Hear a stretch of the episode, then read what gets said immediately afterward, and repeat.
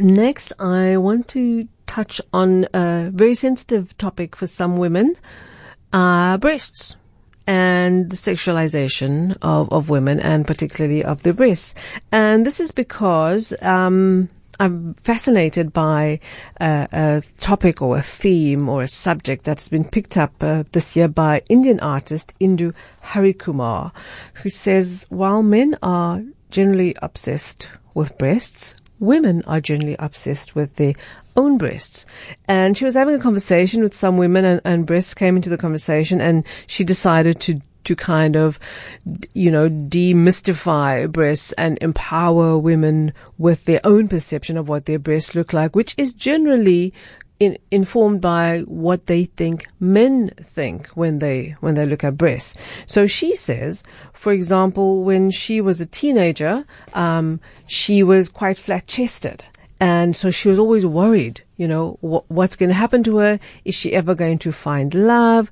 Because get this, no guy is going to, you know, want to be with her if she's going to be flat chested because amongst her and her girlfriends, they had conversations about how, you know, if you had boobs, your chance of getting a, a husband was going to be, you know, that much better because teenage boys were very interested in girls with well-formed boobs.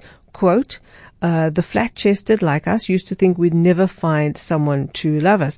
And she says only now in her mid thirties does she not really care what other people think of her boobs or what men think of her boobs. Um, so you know, the fact that in, uh, because India also is a very conservative society. So uh, I don't know if you're aware, but, um, the Indians normally wear in India. I don't want to generalize. They their dress is uh, usually they have um, they're covered and they have a scarf which covers really the boobs. So. You, you know, you draw attention away from the boobs. So it's interesting that in that societal context, context, she chose to do this discussion because obviously, uh, women talk about this to each other. So it is a thing so I decided I'm going to reach out to an artist here who deals with issues of sexuality, the male gaze, and especially in South Africa, we have a lot of problems with uh, sexual violence. You are well known for your depictions of um, female sexuality and also the whole, um, can I call it mythology and mentality around how women are depicted, how men view women, how women yeah. then view themselves within that lens. So yeah, for sure. So, as a young artist and a young woman, I wanted to talk to you about the fact that um, I came across this article with this uh, Indian artist who is doing portraits of women's breasts because of the whole. Um, I want to say obsession with breasts because I mean I that's I think that's the best way to describe it, and the fact that a lot of them look at their breasts in a certain light because of how men look at their breasts. And I wanted to ask you, yeah. first of all, did that kind of influence what you do on a personal level?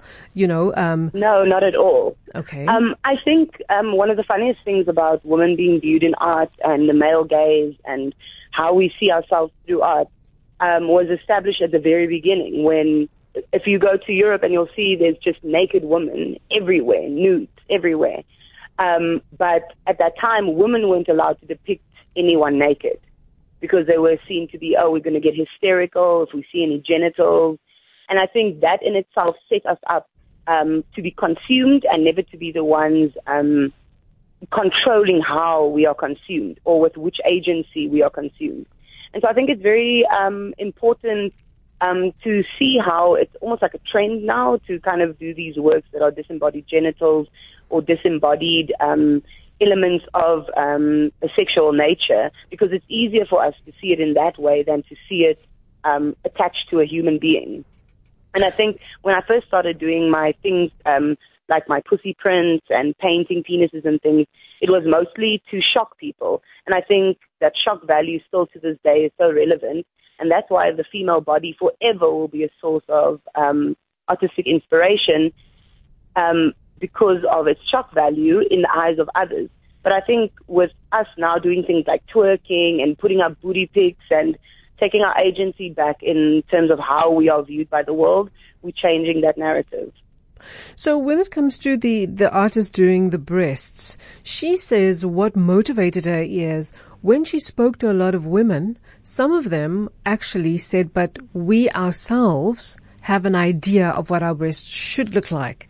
So, Yeah. so, you know, a lot of the times the perspective is not external, it's internal. It may be externally driven to a large extent, but it's, Because we use the external shock to invite people to actually engage about other things, which is funny to me because the whole breast thing, it's kind of boring, almost as boring as just doing the pussy print to me is now. Um, but using those external things to trigger people to talk about their internal workings is a um, is a technique that I've uh, like I've used before, and I'm sure that that artist is using it too. It's just funny that when you put something with shock value, whether it's breasts, whether it's genitals, you put it out there, and then that makes people firstly shocked, but then they also afterwards think about how they feel about their own breasts, how they feel about their own genitals or sexuality. And so, yes, I think it is a bit of a catalyst um, to also probe people's internal workings about So- how they feel about sexuality, especially. Did you set out to do that or did that come about afterwards? No, I've always loved shock value. I think I was born with it. I think I've always wanted to do some form of teaching, but not be a teacher because I grew up watching my mother be underpaid and overworked. And I think I always understood that it's quite a gloryless kind of job in South Africa to be a teacher. So I think I've always wanted to teach, but in an alternative kind of way. And so when I first started doing this thing of um, using genitals and and using sex to probe people and to ask them questions, I did it in quite a, a teacherish way, where I would um, do little quizzes and and get people's um, reactions from that. And so I think I definitely have always wanted to do this, but it's slowly taken shape in how I've coaxed people out. So what for you would be the next step? Because you're saying uh, that a very uh, serious part of what you do is to, to teach people and to get them to reflect. Yeah. Um, I think my next step, um, I've kind of, I will always talk about sex because sex sells and it's something we'll do till the end of time. It's probably the last thing we'll do if we know we have 10 minutes left of our lives. And so my next step is to do a solo show in which I talk more about trauma because that's the sexual, unfortunately, that's the sexual age that South Africa um, is best at, which is sexual trauma. Um, so I'm having a massive exhibition in Circa Gallery in Johannesburg um, for the month of June, which is Youth Month. And I really just want to engage children, um, school groups, university groups, foundations, and anyone who really wants to come and see it. Um, about sexual trauma, about sexual identity, and also just being a young person in South Africa in 2019 and what that means. So when you say you want to engage with, with young people, with children, Mm. So that's you, the only place where anything can make a change. no, no, for sure, because you have to start, you have to build from the ground up. So, you know, Yeah, because 65, isn't it something like 65% of the people in this country is under the age of 25?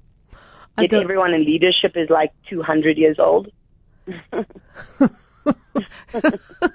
I'm chuckling because I saw, I was watching something on Twitter about, um, how come in parliament people can be over 60, but everywhere Yeah. else you have to retire. So I think I went to I went to the big debate about a Yeah. week and a half ago, and we were discussing um, exactly what we're discussing now: the male gaze, ads, some like how we're using young, fit, beautiful women to be in our ad campaigns for political parties, and then we were also talking about sexual violence. And the most hysterical thing was that every political party sent a man to represent themselves. at these So I think I conversations. feel- yeah, so I feel quite hopeless. Everyone was also super old and they wouldn't allow any of the children to speak who had their hands up.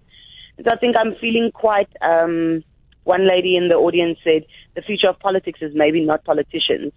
And so I think again, in that way, the future of getting to grips with this, uh, scourge that we're facing in South Africa in terms of sexual violence and trauma is definitely the future is not parliament or the government. They're not going to help you. Okay, so just I a, think th- it's in the hands of the artist, definitely. so just a quick question. You you're focusing on with your exhibition on on the youth and children.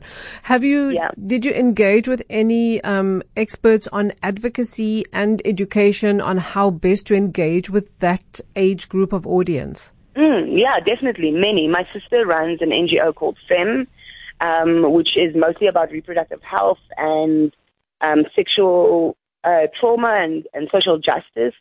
And then I've been talking to Jay Truman, who works in government um, with early childhood development.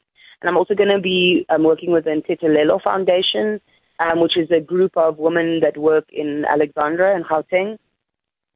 So there's quite a few schools and people that are coming through, and I'm also letting Cedar Cedar High, Cedar High in Mitchell's Plain.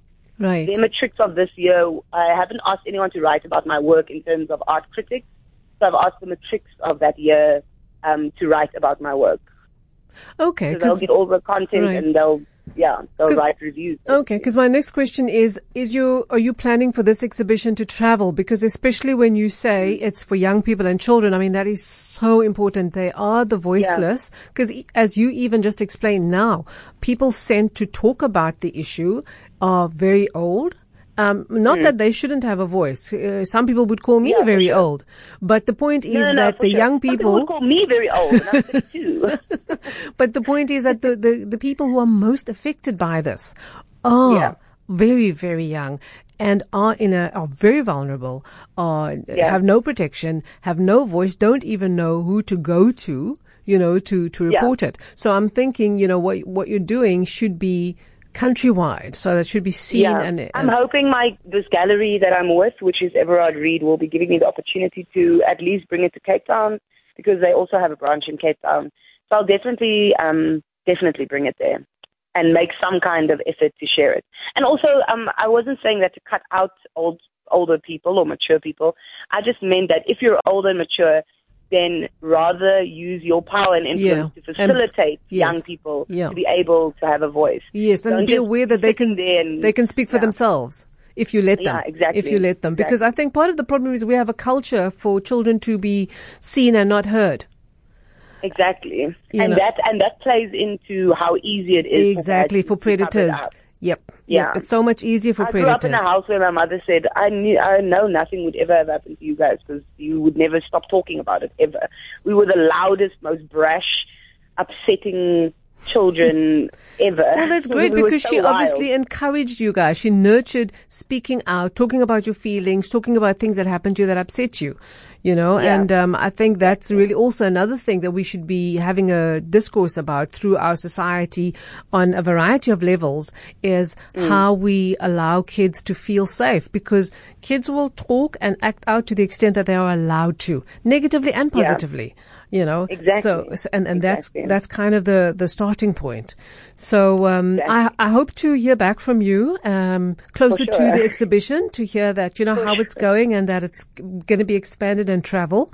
And um, I sure. I wish you all the best. Thank you for taking the time to come Thank and chat so to much, us. Anne. Thank All you so much. All right then. Bye. Bye bye.